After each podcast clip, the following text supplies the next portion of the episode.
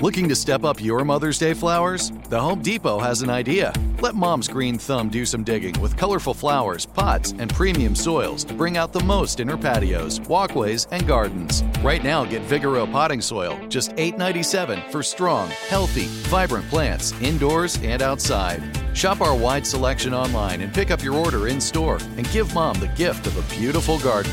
Get Vigoro potting soil, just $8.97 at the Home Depot. How doers get more done. When you buy Kroger brand products, you feel like you're winning. That's because they offer proven quality at lower than low prices. In fact, we guarantee that you and your family will love how Kroger brand products taste, or you get your money back. So next time you're shopping for the family, look for delicious Kroger brand products because they'll make you all feel like you're winning. Shop now, in store, or online. Kroger, fresh for everyone.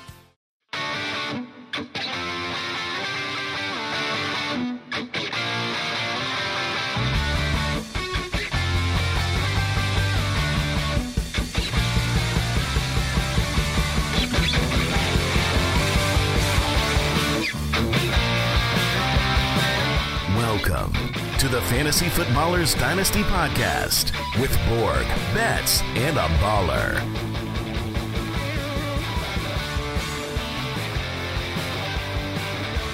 Welcome back. It's Wednesday, January 24th on the Fantasy Footballers Dynasty Podcast. I'm your host, Kyle Borgognoni, and I'm joined by Matthew Betz and Mike Wright. Good morning, everybody. I feel like we got a little radio voice going in here. What? Like if I, you know, I, I had a radio show in college and I changed my. Oh, this Wait, wait, wait, wait, wait, wait, Wait wait. a minute. Wait, wait, wait. Wait hold on. Full stop.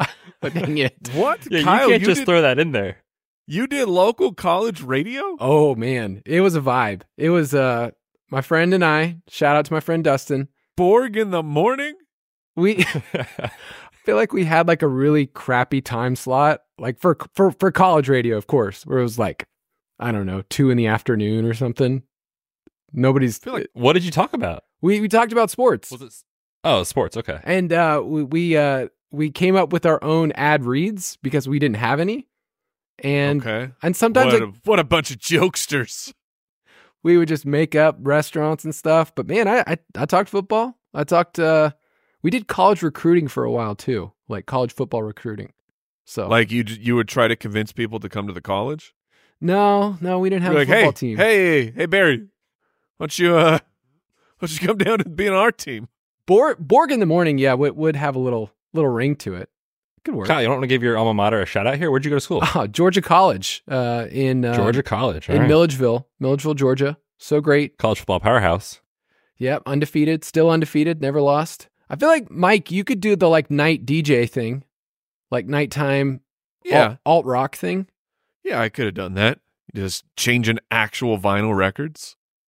Betz, Good time. Betz. Uh, you know, you, you're more of just like a podcasting guy. You weren't a radio guy back in the day.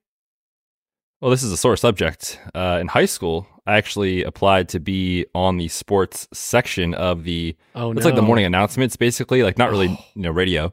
Morning Uh-huh. announcements, and it was like a five minute segment. Didn't even get a second interview. So, Oh, so man, do no, you I send didn't make them- the cut. Do you send them these podcasts and you say, and I say, I have, "Who's I laughing have- now? Who's I have laughing a now?" wildly popular. I have multiple wildly popular podcasts. Eat it, elementary school. No, no, no, high school. oh, high But- school, but, still not Yeah, great. Yeah, yeah, still yeah, not yeah. great. So whatever. Betz is elementary school is just catching strays right now. oh, sorry. Um, we are glad you're with us.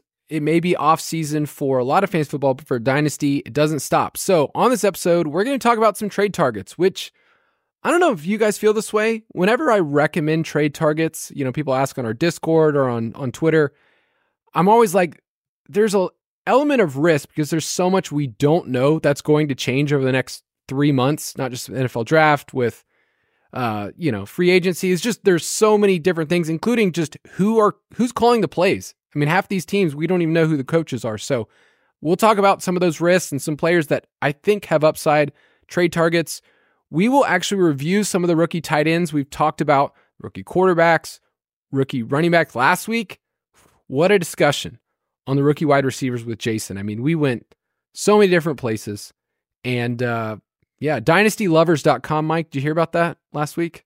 I saw you guys talking about it, but no, I, I stayed away from the show, so I don't know what you're talking about. Jason, Hottest site on the internet right now. Jason was pushing for that to be a new domain name that we take, but we were too scared to, to Google it. I'll do it. I'll do it right now. All right, dynastylovers.com. I'm just seeing if it exists. It says this site can't be reached. Ooh. All right. Well, Well- maybe we'll we'll put it in put it in the put it in the cart. It's got to redirect. It's going to be great for us. But uh, yeah, we're going to be talking through all that. Let's start off, though, talking about rookie tight ends. We just had a weekend of football, arguably one of the best weekends of football I've seen in a while, where we got some close games. Oh, divisional weekend is the best weekend in of the entire NFL season. It was it was awesome, but that's highlighted by a couple of rookie tight ends that were showing up: Sam Laporta, Dalton Kincaid.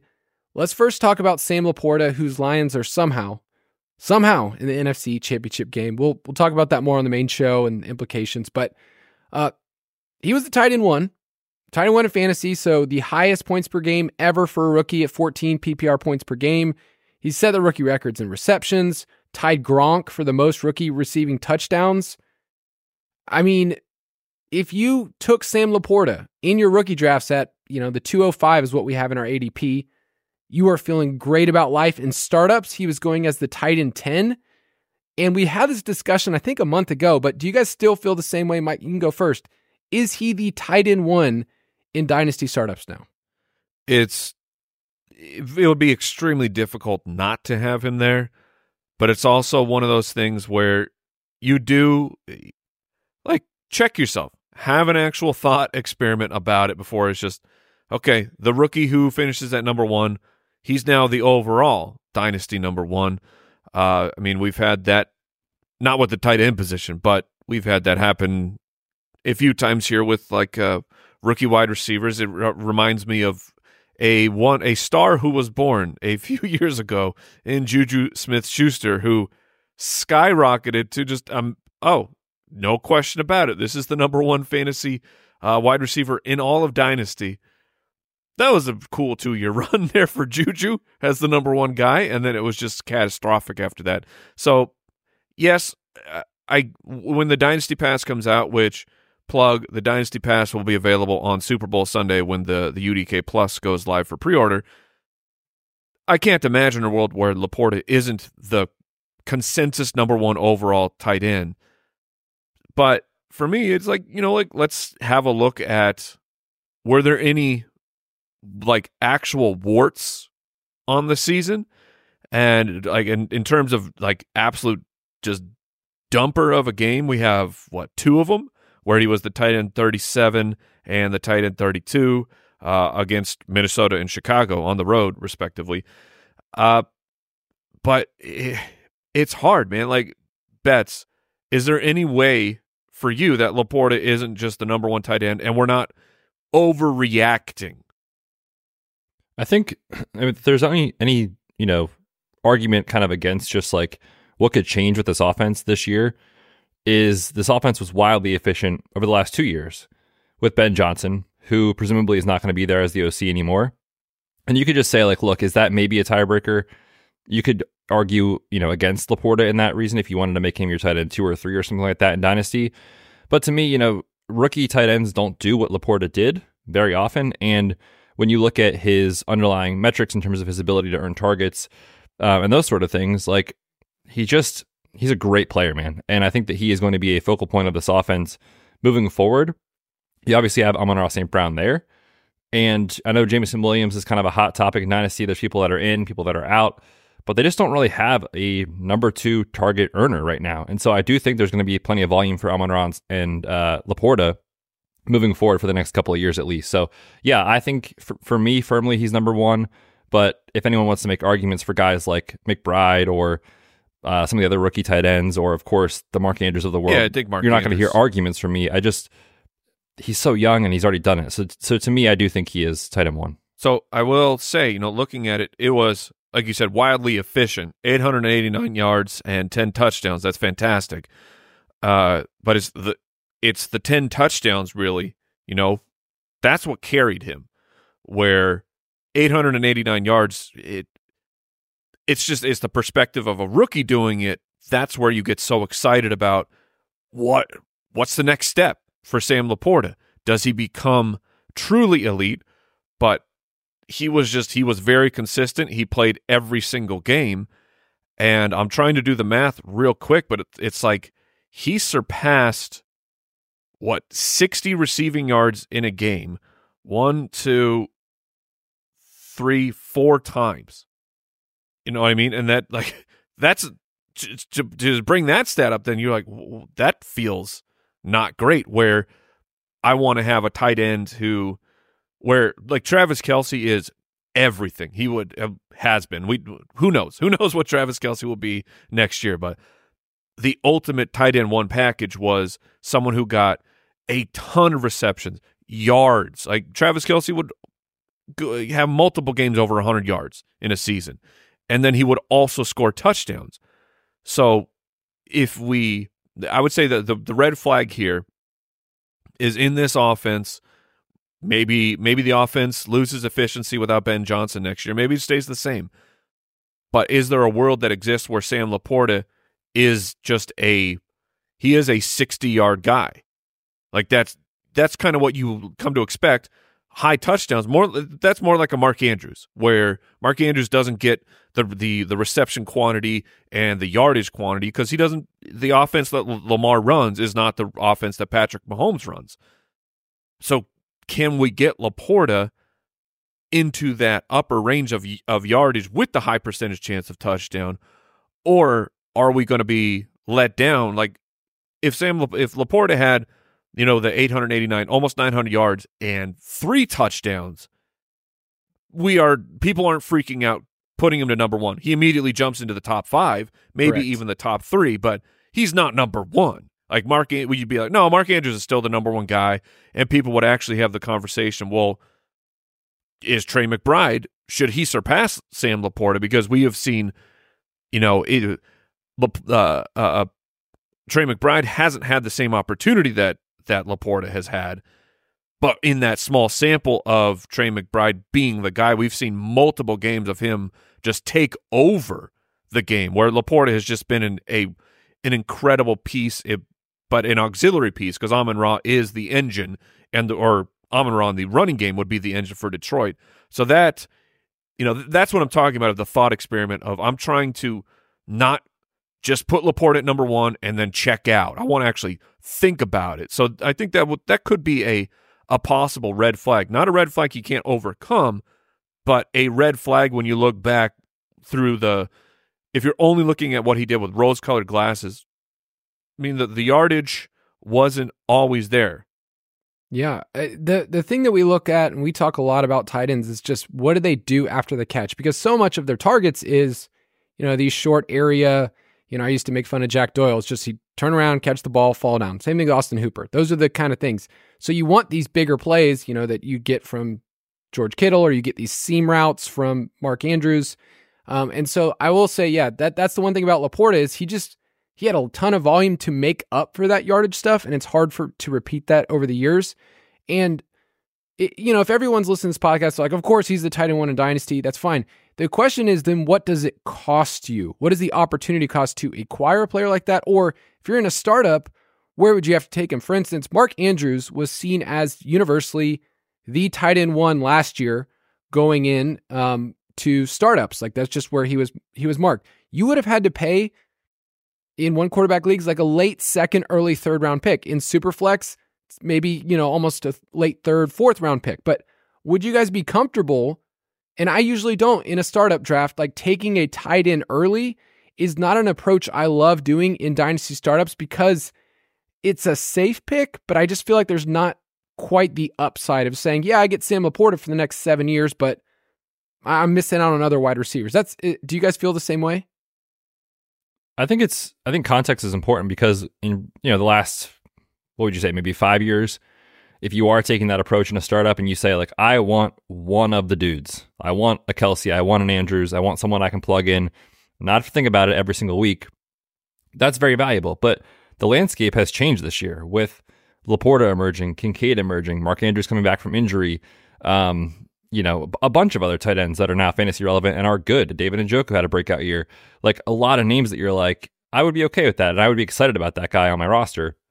I think the gap between a true difference maker in you know the third round or the fourth round compared to someone that you can get in the fifth or sixth round is not as huge as it maybe was two, three, four years ago.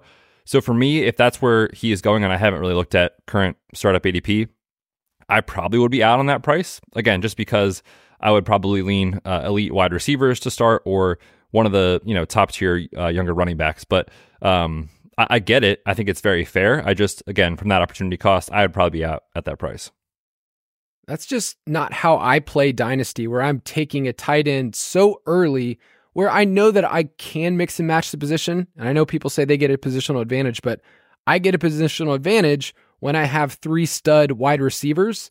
And those are the teams that I've seen just make insane runs in Dynasty. I would say, Mike, like your biggest asset this year on your team was just I have the firepower at wide receiver.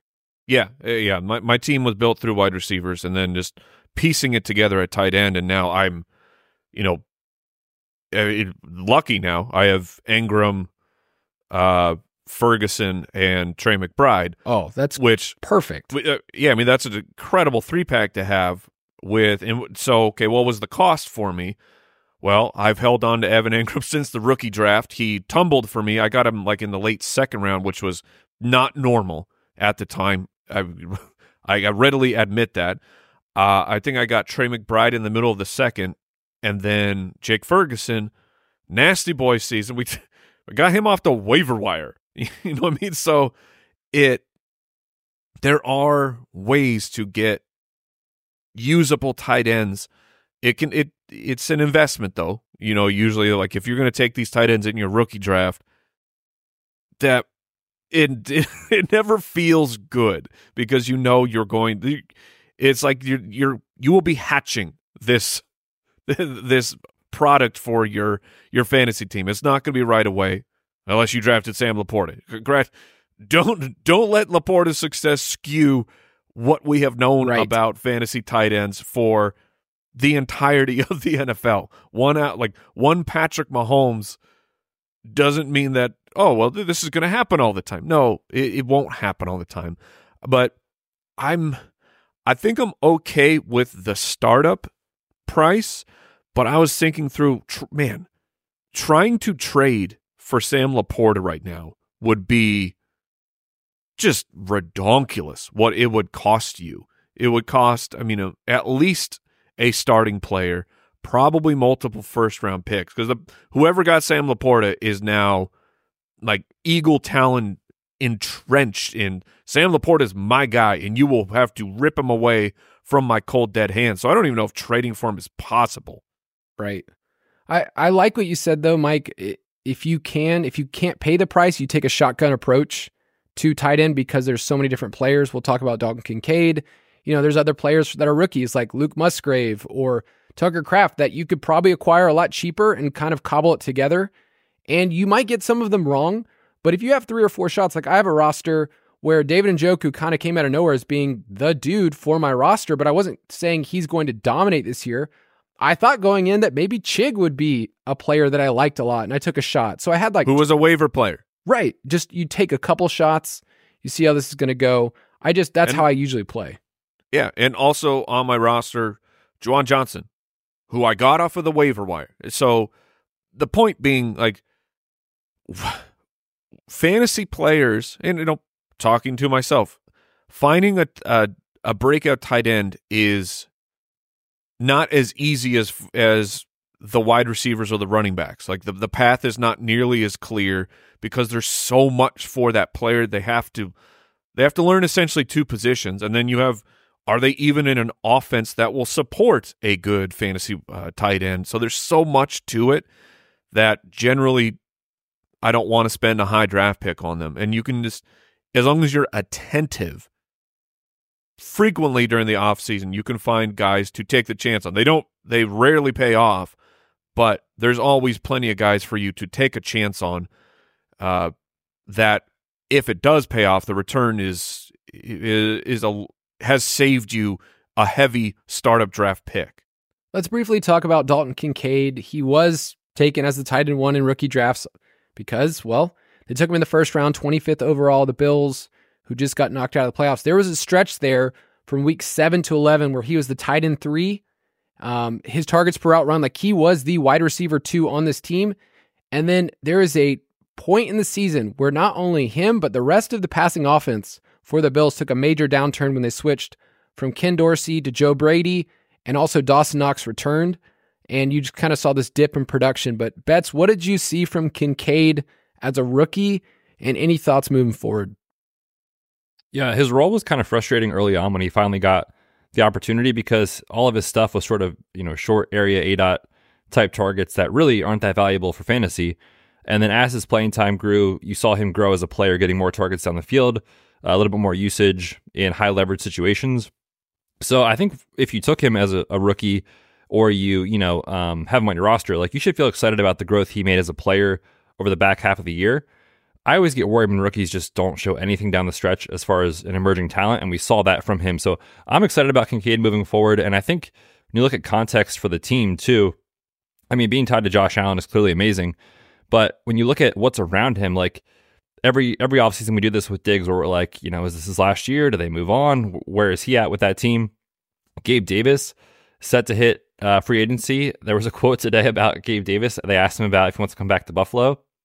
And the the remark like wasn't like you know a lot of guys are like I'd love to come back here like I love what we've done these last few years. It was like yeah i am gonna you know basically like test the open waters, but I, if I'm if they want me back like I'll come back kind of thing. It wasn't like an endearing remark. So we'll see on Gabe Davis, but you know either way it's like man you look around that wide receiver room and there is not a lot, especially if Diggs is either a on the decline or b on his way out. And so could you see a scenario next year where Josh Allen and Dalton Kincaid have a crazy run where Kincaid is the top option or the second option in the offense at worst. I definitely can envision that. So, yeah, I like Dalton Kincaid. I like the situation for him as well, obviously being tied to Josh Allen. I mean, guys, the fourth most rookie tight end receptions of all time. It just felt not that way because of what LaPorta did. So, 73 receptions as a rookie is a big deal. I mean, he's top 10 in PPR points per game for a rookie. So, I mean, there's a lot to like here. I just think two touchdowns is going to be something that we look at and go, "Oh, is he never going to be a big touchdown guy?" But it's it's a solid year. I think if LaPorta didn't do this, we would look at Kincaid and say, "Well, that was a pretty good rookie year." I mean, not blowing out of the water. But uh, Mike, are you interested in Kincaid, like acquiring him in PPR leagues? Yes, I, Kincaid is the type of player where, I mean, that you just laid it out. It's like the inverse argument I just was talking about for LaPorta of had LaPorta not hit that touchdown threshold, it would be a, oh, it's pretty good. And touchdowns, yes, like eventually some players stand out as their their touchdown production you expect it to happen. There are guys that that hit that threshold, but most people in the NFL, the touchdowns they they fluctuate. Sometimes they're there, sometimes they are not. And dynasty is where you especially this time of year. This is where you speculate on the human element of the game.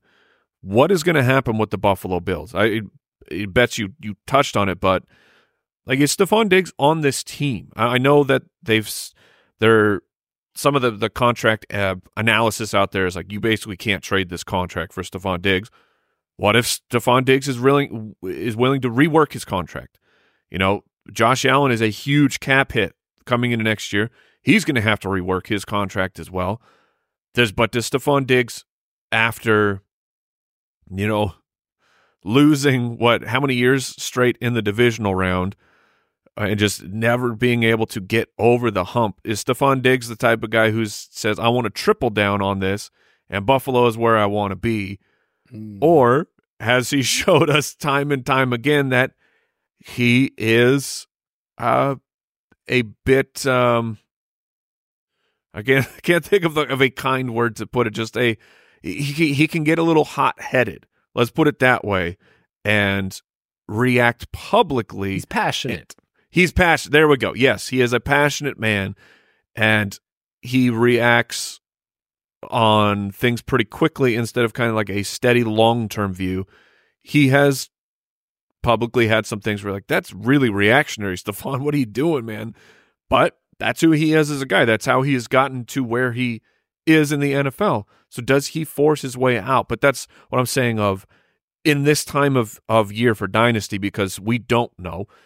Kyle said it. We don't know who the coaches are going to be for a lot of these teams. We don't know who will keep offensive coordinators. Are the Bills going to retain their coaching staff? There's already rumors floating around, uh, which coincide with there was rumors about halfway through the year that McDermott is not going unless McDermott makes a run and something happens, he won't survive. His job won't be there.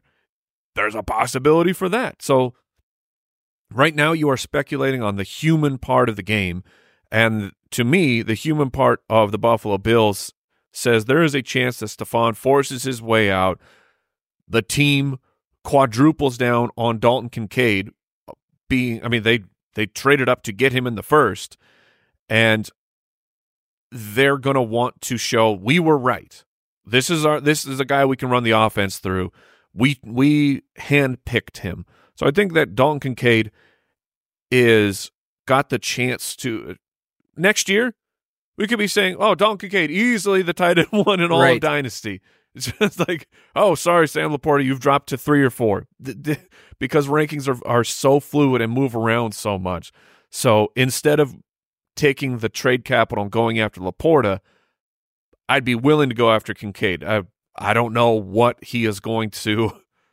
I don't know what it will take to get him onto your roster, but I would far rather go after Dalton Kincaid than I would Sam Laporta. It's it's just the part of dynasty is just saying things aren't always business as usual. They don't stay status quo. What we saw from this offense last year won't be copy and paste unless you're Keenan Allen. It's the same thing every year. That's about it. So it's, but so I put, yeah, of course. Uh, I put Dalton Kincaid somewhere around that tight end five range. Like I'd probably still put Andrews ahead of him, McBride, Yeah. Hockenson, Laporta. But I mean, the, the other names, when you start going further, it's like, is it Njoku, who's, you know, about to be 28? Is it, uh, we won't even talk about Is Kyle it-. I would take Kincaid. Yeah, I, I, Is- I, I think Kincaid's around five. So Yeah, and I think too, just one other comment on just kind of the situation. Like, I think no matter what happens, whether Diggs is there or not there, or the coaching staff is there or not there, like financially, Kincaid has to be part of this game plan in a huge way. They are currently 30th in projected cap space this year, ahead of only the Chargers and Saints. Uh, 43 million uh, over the cap currently. So like they have to do something. And with that, you know, first round draft pick, like he's their dude no matter what. So to me, the situation, I mean, we, we need to be careful saying this because sometimes it's not true, but like to me, the situation can really only get better as far as his opportunity in this offense. All right, let's take a quick break and we'll be right back.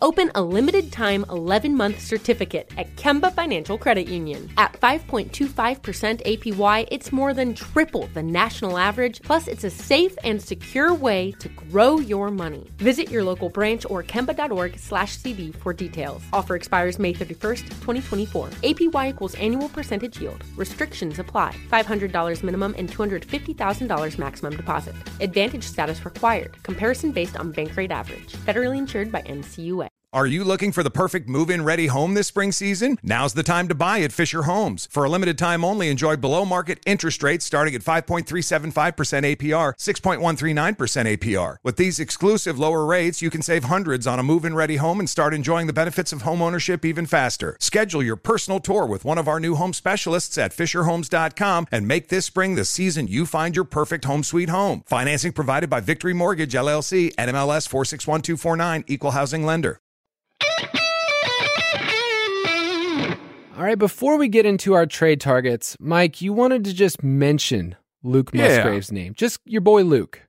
Yeah, what? Whoa, whoa! whoa! I'm not calling your boy. him my He's boy. your guy. Your guy. He Ooh, and early he my is- guy. He is not. Trey McBride is my guy. Okay. just just knock it off over there. But we're doing a dynasty podcast recapping the the rookie tight ends and Luke Musgrave. I mean, he suffered a pretty unfortunate uh, injury at you know the week eleven mark. the kidney, right? I, Right. Was that what it was? The Keenan Allen injury. Yeah, last was it the yeah Keenan? lacerated kidney. Sorry, So- all things lead to Keenan Allen. Not for much longer, Kyle. Uh, but up until that point, he was on a 17 game pace of 580 yards, 56 catches, and that you know that's that's that does not seem special when you're comparing to what Kincaid and Laporta did. But the point being, the guy was he was a top 12 tight end as a rookie four times through week 11. You know, in so that's 10 games. That's that is not nothing to me. Now he has the unfortunate thing of that Kraft came in. Kraft was drafted right after him, and then then Musgrave went out and Kraft basically reproduced all of the production that Musgrave was giving us. So you don't know what's going to happen, but especially between those two guys. But I think that Luke Musgrave is eh, he's worth at least a couple minute conversation of like, do would Luke be in your top ten or your top ten at the tight end position, or you're like, nah, it, it wasn't enough for me to see. Kraft is too much of a nightmare. I'm I'm out. I think so. So Luke came in first name basis, by the way. Me and Luke. Yes. uh, he came into league as a YAC guy, so that was what was most intriguing of how he he's in college and what you saw here. Um, so th- the offense is so young that we can we can project in and say, okay, well, the efficiency levels seem to be there with Jordan Love. There are too many mouths to feed, which is kind of like, could it be him one week? Like, could you confidently start Luke Musgrave every single week this next year? I feel like the answer is no. And I I would say no, but the also what what is the number of tight ends you can confidently start every single week? it's probably about 10. Six, six or seven. Right. So I think I see him more as a. I, I wouldn't want to go into next year like counting on him, but you're happy where if you got him, you got him late in you know the second round or whatever your rookie draft. But I I I just want to say I think Tucker Kraft is better than what we think. I know he filled in, but like he was a chain mover for this team. You know, I so and he had some fun college numbers too. He was a jackrabbit at South Dakota, so I think I just wanted to throw that out there because it, it was fun college player. Um, but I think he's going to keep eating into his playing time, in my opinion. Okay. Betz. I think, yeah, I think so too. Um, both guys showed enough that like they clearly, you know, can stick around the league for for years. That they're good enough to do that, and so they're guys that I would love to have as a tight end two or three on my bench. That, like Kyle said, you know, you're not counting on them entering this upcoming season, but if they grow as a player, if their dynasty value increases, like I would obviously love to have them. So just depends on I think asking price uh, in a trade, but I would love to have those guys just as a bench stash, if nothing else. Their rookie stats, if we were to combine them and just say, I played the Green Bay rookie tight end this year, they look awesome. Like Right. 65 receptions.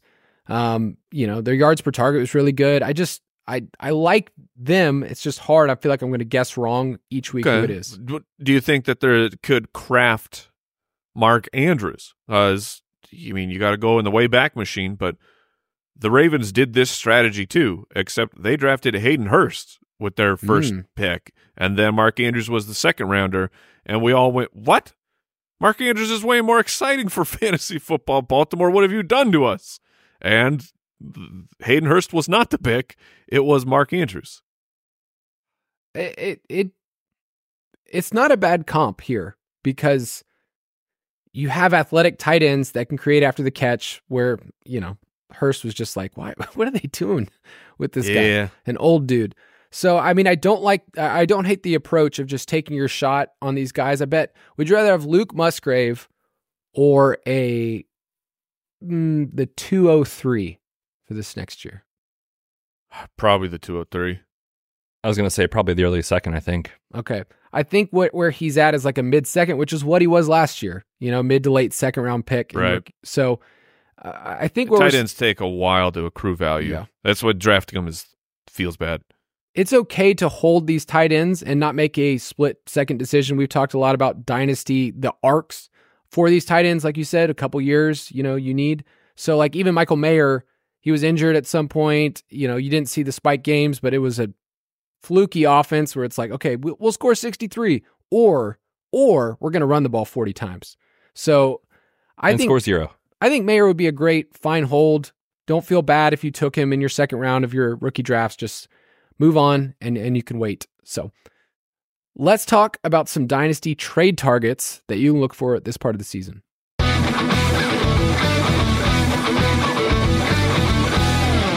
Let's talk trades. We're going to talk about a couple of trade for and trade away candidates. And I do want to give a qualifier here because there is so much we don't know. So much about these players, the changing situations. So, I don't know. A month from now, somebody listens to this podcast, they're like, "You guys are idiots. What are Yeah. you what are you thinking? You don't know what's going to go on in the world." But this is all about Kyle, probabilities. We don't know if we're all going to be alive come Sunday. That's quite true. And and I'm okay with that dark thought. I'm okay with it. Do you not remember that? Yes. That was that was that was Shanahan. Oh, I forgot. I forgot he said that. You forgot about that, Kyle? I did. Oh, Apparently, that was awesome when he said It that. haunts me to this day. Yeah. I'm like he's right. I don't know if I'll be alive on Sunday. spoke so true. Um, so just just things change, and then also this is kind of making a guess on valuation. I don't know about you guys, but when I think of a trade for candidate, it's a player that I think I can acquire for less than what they are valued in my mind. Like I'm trying to get a deal here, or at That's least usually how I look at it. Yes. yeah, or at least pay cost. I'm not trying to overpay for a player. I'm not trying to give an obvious player to say like, oh, you need to, you know, go after this guy. So we're going to give a couple of names for trade for that are maybe under the radar that you can maybe get a little bit cheaper right now. And this is the part point in the offseason where the rookie picks are only going to gain value. And so some of these names are going to fade away where you're going to go, well, I mean, this guy didn't this guy didn't do a ton last year. So I don't really care. So What did But- what did you just do to your microphone? let's just say it uh, went off uh, off the hinges for a second. Oh no. But Kyle went into full radio mode right there.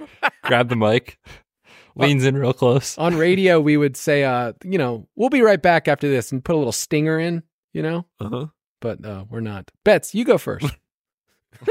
on that note, oh man, I, when I was doing this research for this segment, I kind of realized I lucked my, you know, lucked into a combo uh, here, a trade for and trade away target at the same time. I want to trade for Kendre Miller, and part of that I like it. is because of what's in front of him on the depth chart and how poorly it went this year. You look at Alvin Kamara, who he was still pretty good as a pass catcher. I think we would all agree on that. But when we talk about career arcs and kind of when guys start to show decline, it's usually at the running back position, a pretty quick drop off. Alvin Kamara turns 29 this coming July. When you look at his yards after contact per attempt, his yards per carry, uh, his rushing yards over expected per attempt, those numbers have all declined in four or five years in a row. And so clearly, like something is there as far as where he's at in his career. And, you know, I mentioned he was good as a pass catcher. The efficiency there even dropped off. Four straight years where his yards per target declined. So clearly, this is a player who, you know, three, four years ago was incredible, but the end is coming sooner than later. Jamaal Williams, meanwhile, signed as a three year deal, literally does nothing, dead last uh, among all qualified running backs in yards after contact per attempt. Uh, he was just bad for that team. And so when you look They at that, to, those uh, two. They had to kind of break some unspoken rules to get him a touchdown. Jameis is legendary for that. you look at those two guys in decline and nothing really else on the depth chart. Enter Kendre Miller, who we were all very excited about him as a prospect. He fell a little bit in the draft to the third round, recovered from knee surgery uh, in the offseason, then just really a, a you know a string of unfortunate luck. Did he Hamstring recover? injury in camp. He never really recovered. Um, the the knee surgery was basically like all you know up until training camp. Gets into training camp, hamstring injury, misses the first two games. Kind of slow plays it behind Jamaal Williams. Uh, I think it was week nine, high ankle sprain, misses another month and a half, and then finally comes out in week 18. And yes, this is an extremely small sample size, but when he was on the field and actually healthy, looked awesome. And, you know, Nick Underhill tweeted it right after the game and said, This is what we saw from Kendre Miller all summer. The man can move. Um, so you go back to his tape, right? We were all excited about the way he could break tackles, awesome contact balance, just a really talented guy that just didn't really work out from an injury perspective. And so right now, I think he's kind of in the back burner when you think about this year's running back class with Bijan, Jahmyr Gibbs kind of stealing the headlines. Like Kendre Miller is a guy that probably won't cost you more than a mid second to a late second at most to go try and get. And when you look at kind of, like I said, the arc of Kamara and Jamaal Williams, it could be a Kendre Miller, you know, big bump in terms of what he's going to see this year as far as his workload. So he's a guy that I'm going to get now before the headlines start to get uh, exciting this summer, which I do think they will. a good I, I love the way you laid that out because the opportunity's there. He's so young. That was part of the process that we were like, man, this guy produced at a big time college. You know, they went national championship game. He's only 21.6 years old. So if you kind of insert him in That's the, insane. in the 2024 running back class, like this year's class is down overall for running backs. It's just going to be a lot lower. You're not going to see the same draft capital. You're not going to see a guy get top 15 like Gibbs and Bijan did. So if you put Miller in that group, and then you think about it in rookie picks, like, okay, so what would it take for me to get, you know, Blake Corum from Michigan or whoever ends up being drafted the highest? You would say that Miller would be a way cheaper asset to acquire. So yeah, the 208, the 209, the 210.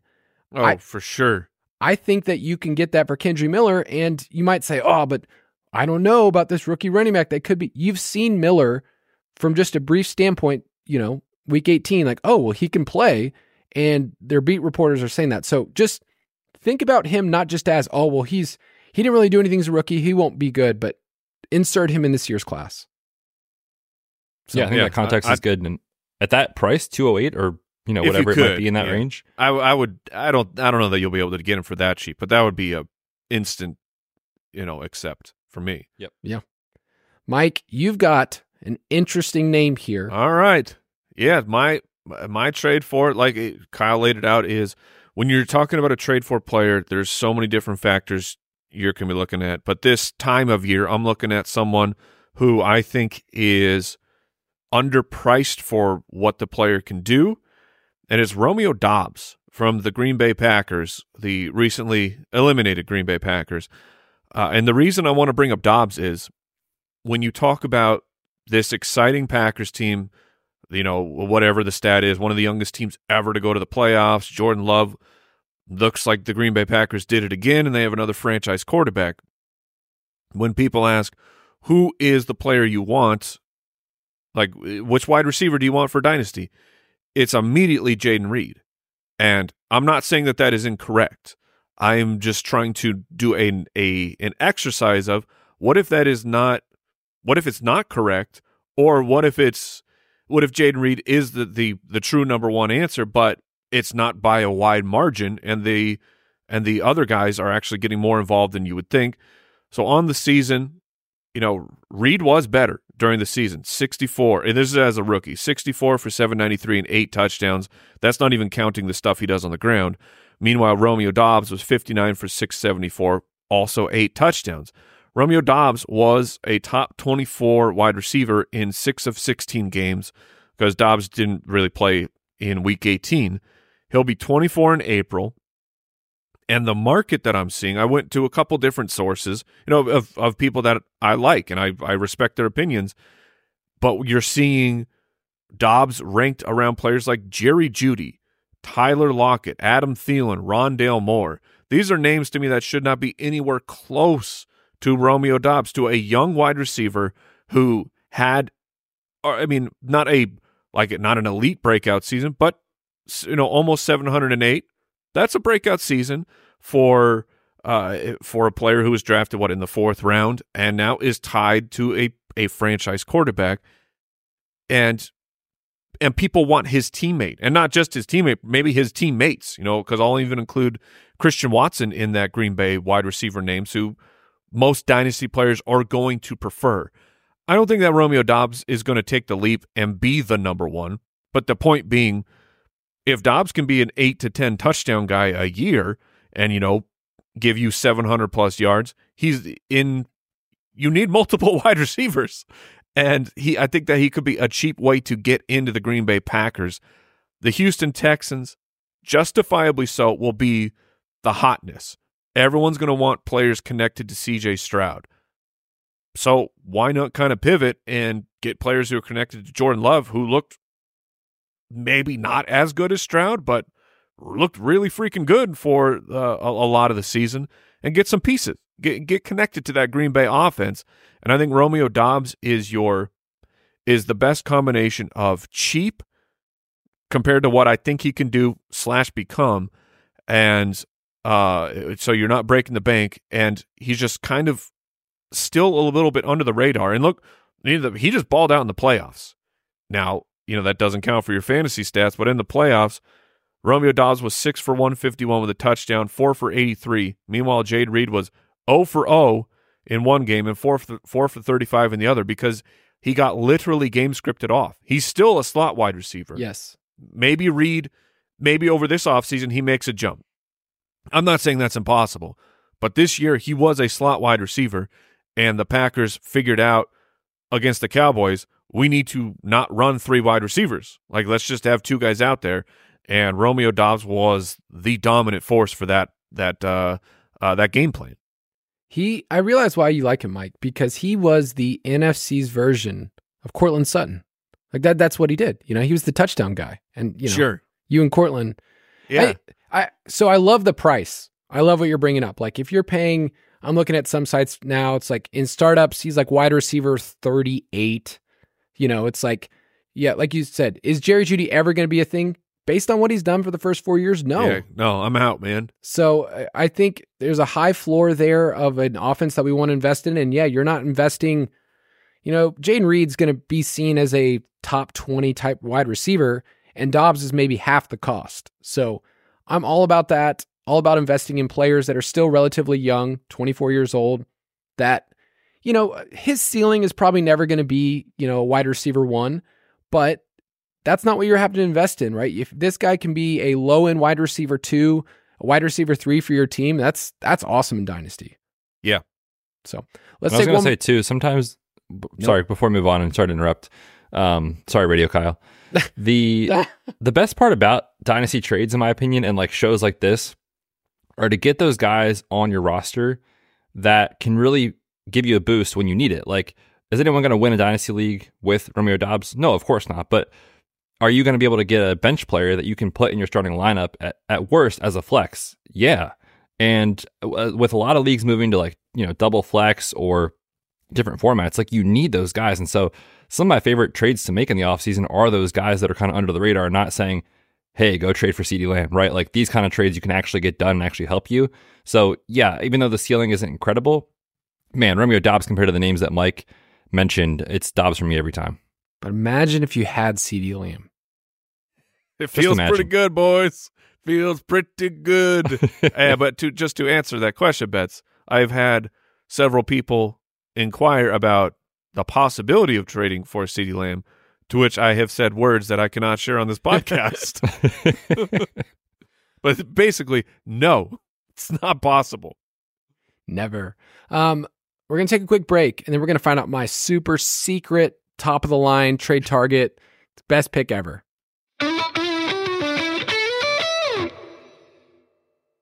Open a limited time 11 month certificate at Kemba Financial Credit Union. At 5.25% APY, it's more than triple the national average, plus, it's a safe and secure way to grow your money. Visit your local branch or kemba.org slash CD for details. Offer expires May 31st, 2024. APY equals annual percentage yield. Restrictions apply. $500 minimum and $250,000 maximum deposit. Advantage status required. Comparison based on bank rate average. Federally insured by NCUA. Are you looking for the perfect move in ready home this spring season? Now's the time to buy at Fisher Homes. For a limited time only, enjoy below market interest rates starting at 5.375% APR, 6.139% APR. With these exclusive lower rates, you can save hundreds on a move in ready home and start enjoying the benefits of home ownership even faster. Schedule your personal tour with one of our new home specialists at FisherHomes.com and make this spring the season you find your perfect home sweet home. Financing provided by Victory Mortgage, LLC, NMLS 461249, Equal Housing Lender.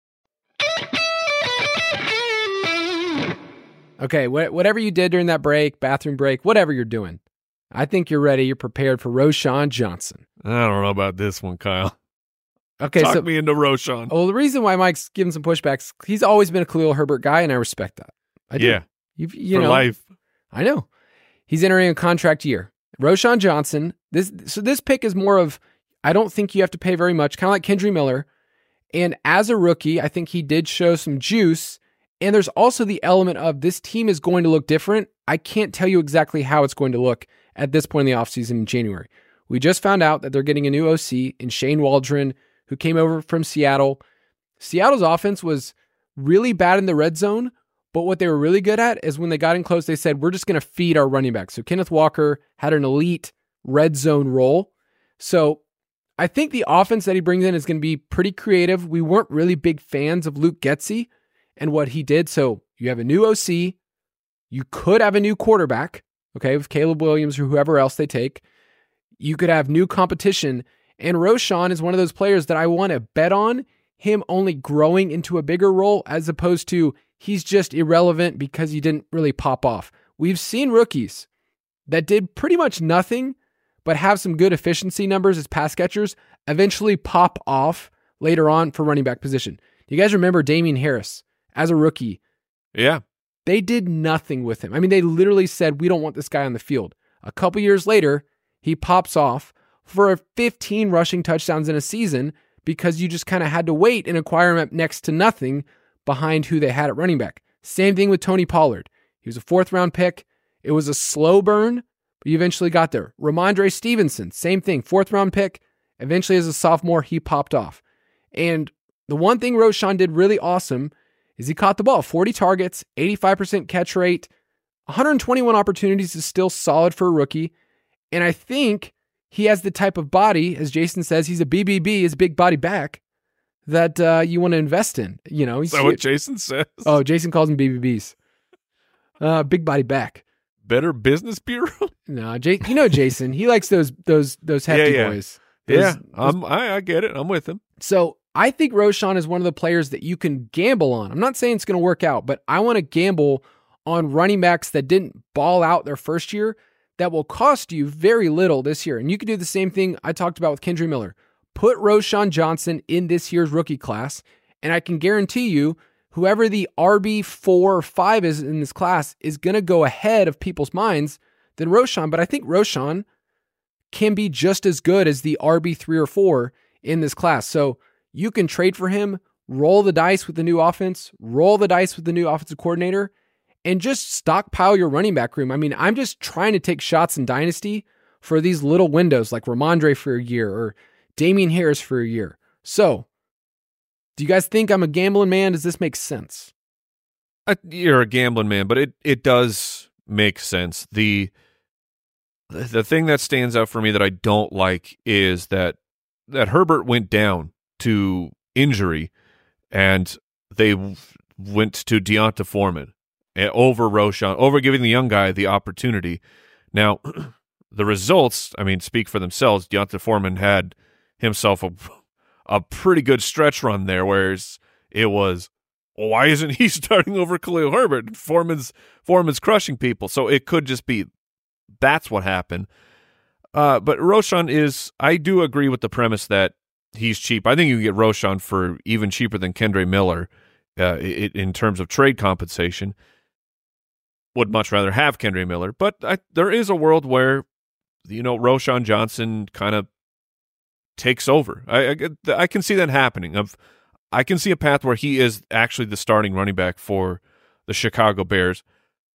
Unfortunately, I can see a, a path where they use one of their bountiful picks and they're like, well, we're just going to take a, someone who we really like in this running back class. So at this point, it gamble is the perfect way to lay it out.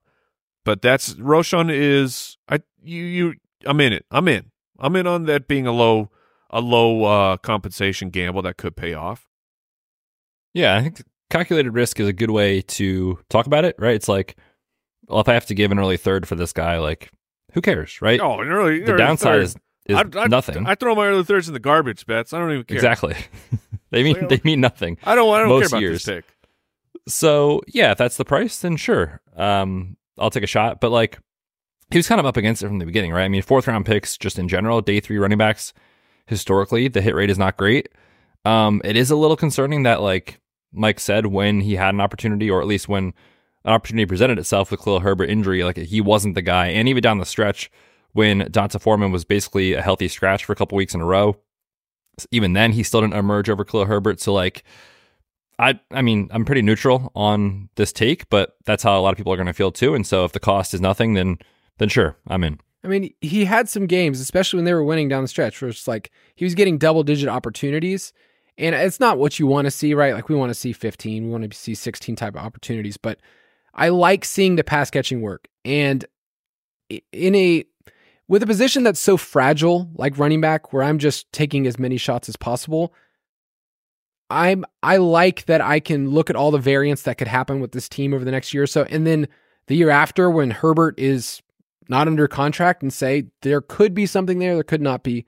Um, those are the type of players that I try to stockpile and you know they might not be nothing, but maybe halfway through the year I get somebody who's the starter if Herbert's out, and I can count on him. So, and I think you might be if you're trading for Roschon, then you're. Uh, I imagine you're fantasy wise, you're hoping that it's Caleb Williams.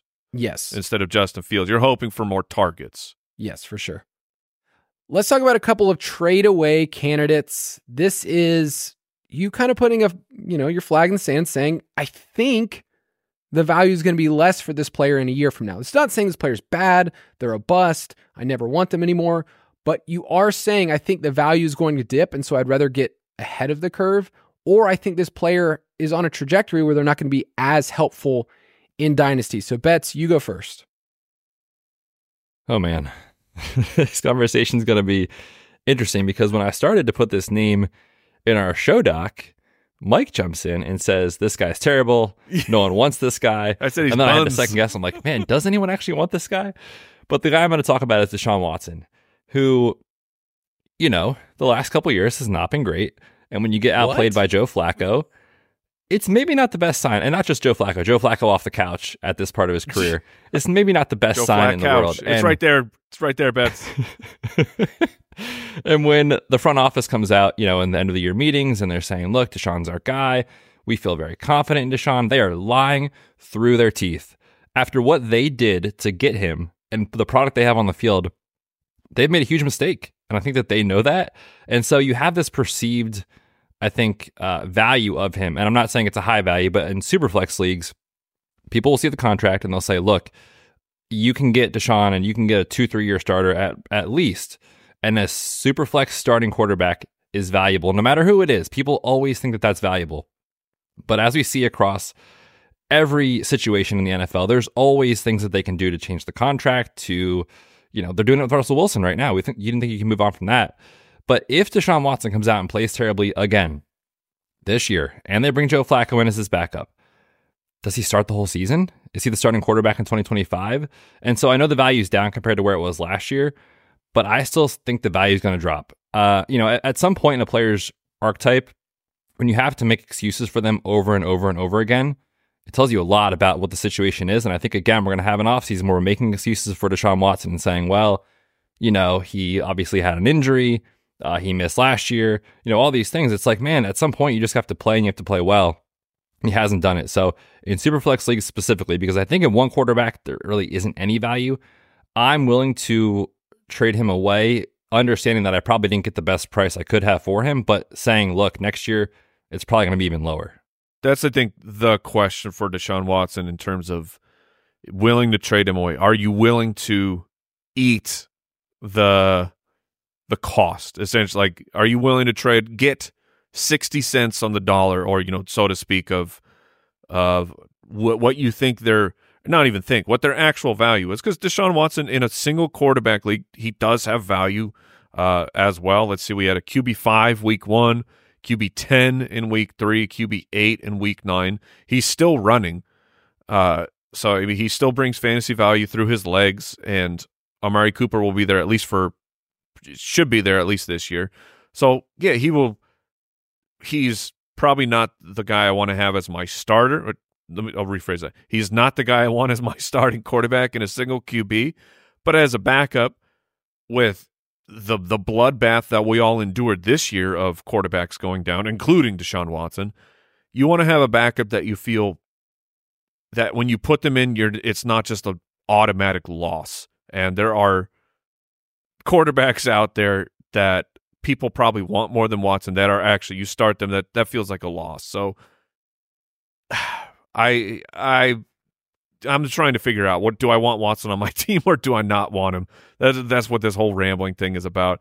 But I'm with Betz that if I could trade him, I would do it. But are you taking a discounted trade, Betz, or would you rather just hold on to him? I'd be willing to take a discounted trade. Okay. And I think my favorite approach to Deshaun Watson right now is not just trying to, to do like a rookie pick one for one or a player one for one, is almost just trying to say, like, can I put Deshaun Watson with a second, something like that, uh, in a super flex league, like an early second, and go get Kyler or go get, you know, someone like that in that tier and just move on and kind of understand that the worst maybe is ahead and not already what we've seen. So yeah, I think I'm I'm willing to be out even if I don't get, like I said, kind of the best uh, price, so to speak. I. I got one for you. Would you trade Deshaun Watson for Bryce Young? Oh my gosh, I I, man, that should be an like easy they- yes, but it's not. it's not an easy yes. I guess I would just hold out hope, maybe that Bryce Young can have a Trevor Lawrence esque rebound. but honestly, like I wouldn't fault anyone for going either side. I I guess Bryce Young, but man, it doesn't feel good. What about Kirk Cousins? Coming off an Achilles is I think 35. I think that's where I would stay with Watson for at least I know I have a little bit of like security of somebody playing. Do you? I think Do you? I that's I mean, if he plays the way he's played since he's become a Cleveland Brown, can they really enter another year and lie to the fan base and say they're excited about Deshaun Watson again? Like, they can't, right? it's hard. He's only 28. So he's, it's- I know. But this is the, this is the the super flex thing is like people always think they have that QB two. They, he's Yes. he's got job security. He's locked in, and we talk about it all the time in Superflex. If you don't have the studs, just you know shotgun approach at QB twos, and you'll land on a couple, and it'll work out. And I think Deshaun Watson is in that tier of people think he is going to be the starter for the next three or four years, and I don't think it's a guarantee. I think that's how you market him. I, I I'm totally behind you. He's not somebody. I I have a player in my league that has tried to trade me J- Deshaun Watson over the last two months, and I just said, I I just don't want to gamble there. I didn't have a great QB two, and so that's what he was trying to do. And I, I get his approach. That's what you have to do to somebody else. You don't really have a QB two. I think in a super flex league, you need a player that you can plug in. Where I just don't want. I just don't want any part of it. I don't want to gamble there. I I've- I've- I don't either. I've found quarterbacks, and we all have, in superflex leagues that we didn't think would be startable players, but like the Baker Mayfields, the Jordan Loves, are players now that you can lean on and say, "Wow, like I feel so great as my QB two that these are my guys that they have a contract." I mean, I'd rather have Bryce Young. Call me crazy. All right. All right, it's Mike. not I don't think it's crazy. Mike, you're up next. This I, this one, it didn't disappoint me. I'm not mad. it at hurts. Oh, it it hurts. It hurts. This 'cause I- shocked me. I'll be honest. I think it's a fair discussion because again, is is there a disproportionate market value to a player? I love it. I love this approach. And it's Zay Flowers, who is if you've been following the Dynasty show or the the the Ballers show, like my chips were all the way in on Zay Flowers He and was his almost year. a my guy. Like he was. Almost, yeah, he yes, very very close to a my guy for for his rookie year for the Baltimore Ravens, and I think on on the season as a whole is this was a successful year. Like when a when a player does that in their rookie year at the wide receiver position, and you're tied to an elite quarterback, your value goes up. It does not stay neutral. It goes up as people project and say, what could be? What could become of Zay Flowers? And I will say, let me start off the conversation here. I'm not saying Zay Flowers is not in anywhere close to a must trade. This is not me bailing on Zay Flowers. It is me asking the question of are there people in the league who see a ceiling to Zay Flowers that I don't personally see? I think that Zay Flowers is going to be a great wide receiver too.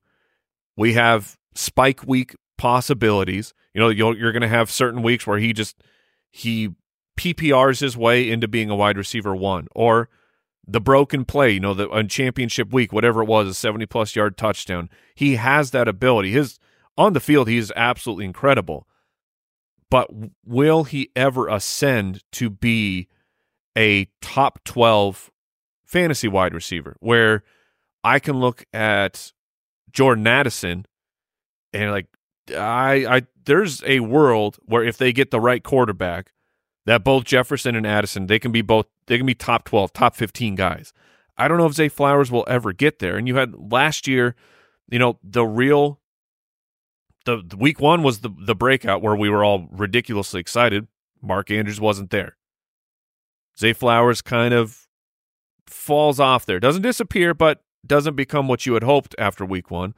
And then has a huge stretch run at the end with Mark Andrews out. Now, what's hard to uh, put together there for me is Isaiah Likely was also great during that second half run when Zay Flowers was was doing his thing and being a you know a a playoff king. But I just I don't know that with Mark Andrews, I don't know if there's a world where Zay Flowers makes a jump to being elite. He just becomes a really solid wide receiver too. But there there will be weeks when he vanishes and just gets you, you know, one one or two receptions. But could there be someone in your league who is thirsty for the for young young breakout wide receivers and and like Zay Flowers?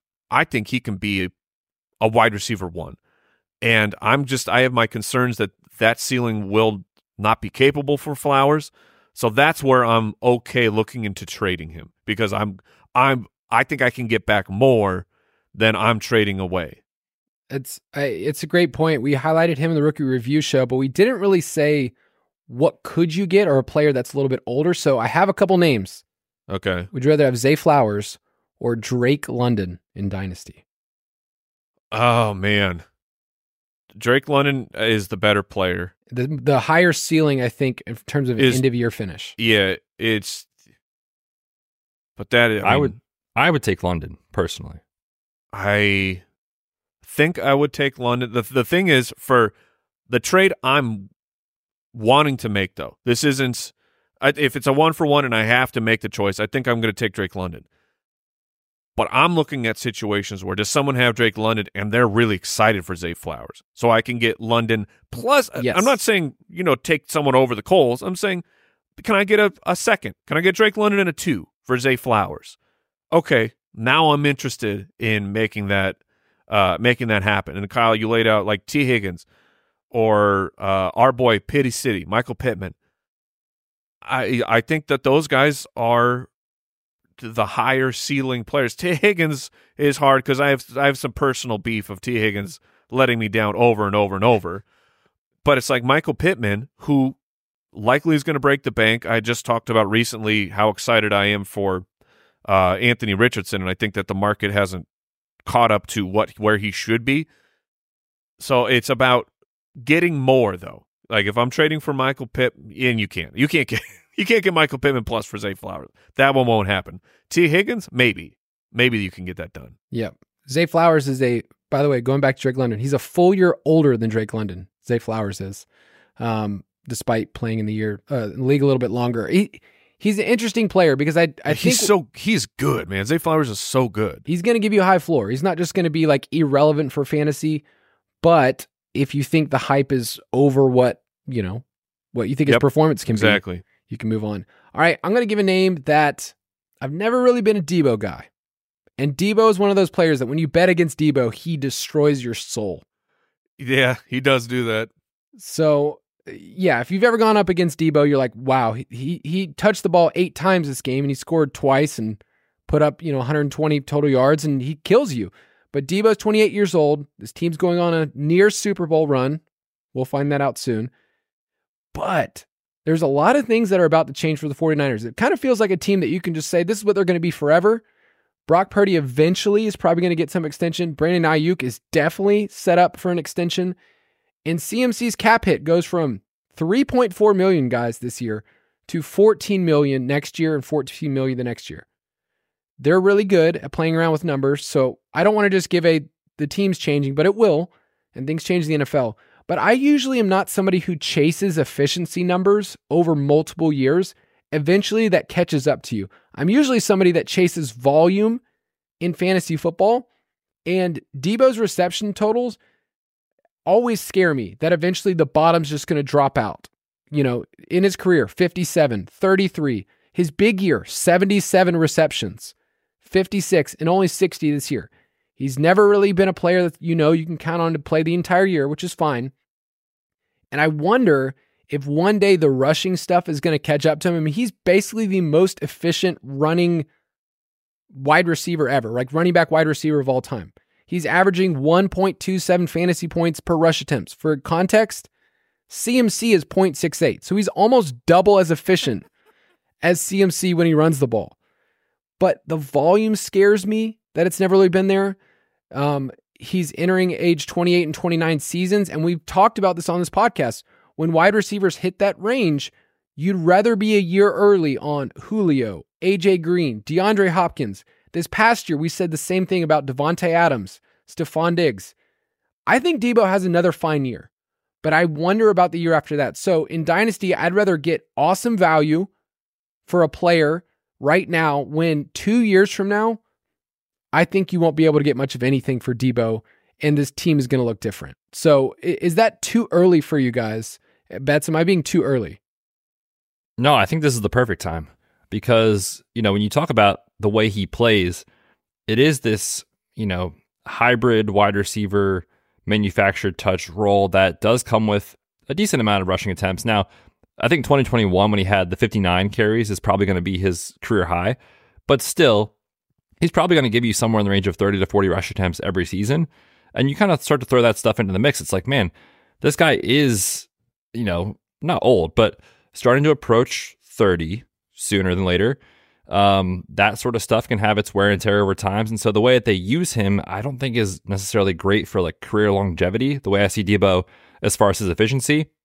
And like Kyle said too, like just players like this, I try to be on the other side of it from an outlier efficiency standpoint. Now, I think Deebo is just that good, and that's kind of who he is. But like you said, I do see the value probably dropping next year and certainly the year after that. And so, yeah, when you're just talking about guys you can trade away and get max value for, I do think that time is now. And I do think if you wait a year, you're probably going to be a little bit too late. I think with Deebo, you know, I would be looking for something for a first and something else, another young piece, somebody else in the mix that you think, okay, they can ascend. Um, but I mean, he's a good player. He's going to help your team in 2024. I just hate betting on efficiency numbers to just sustain forever. We've seen those, you know, leave, and he's just never going to be the top target earner in the offense when you have still CMC, Kittle, and then Aiyuk. Uh, he's probably going to get an extension this offseason. So, I would agree. So, any any thoughts on Deebo uh, before we wrap up, Mike? No, I, I think you guys are right. It the when you I, I bring it up from time to time, but of when you're trading players away, you know it it it shouldn't feel great. I mean, like trading Deshaun Watson away would feel pretty great, but for for the most part, there when you're trading a player away, there should be something inside you of like, am I making the right choice here? Because that means you're making a difficult choice, but you have to fall back on years and years of data and probability because the the names you brought up that's perfect. Like Julio Jones, that that felt like that was going to last forever, and when it ended for Julio, it was a car crash. Like this was an immediate full hundred miles to zero, and it was and we were done. And the same for AJ Green, it was full to zero. Like we you missed out. You could have gotten some value. You should have taken it because it's all about keeping the keeping the the you know the, the water flowing, keeping things moving on your team of uh your team is never good enough is a way that you should look at it. So always be ready to improve and that includes making some hard decisions with players who are great that's going to do it for this episode. We are going to start turning our focus towards the 2024 rookie class. So we got some episodes, some content coming out. Make sure that you check out the 2024 Dynasty Pass, which is part of the UDK Plus. It'll be out Super Bowl Sunday. And we'll see you again next week. Goodbye. Thanks for listening to the Fantasy Footballers Dynasty Podcast. If you want to take your dynasty skills to the next level, check out the thefantasyfootballers.com. Open a limited time 11 month certificate at Kemba Financial Credit Union. At 5.25% APY, it's more than triple the national average, plus, it's a safe and secure way to grow your money. Visit your local branch or kemba.org slash CD for details. Offer expires May 31st, 2024. APY equals annual percentage yield. Restrictions apply. $500 minimum and $250,000 maximum deposit. Advantage status required. Comparison based on bank rate average. Federally insured by NCUA.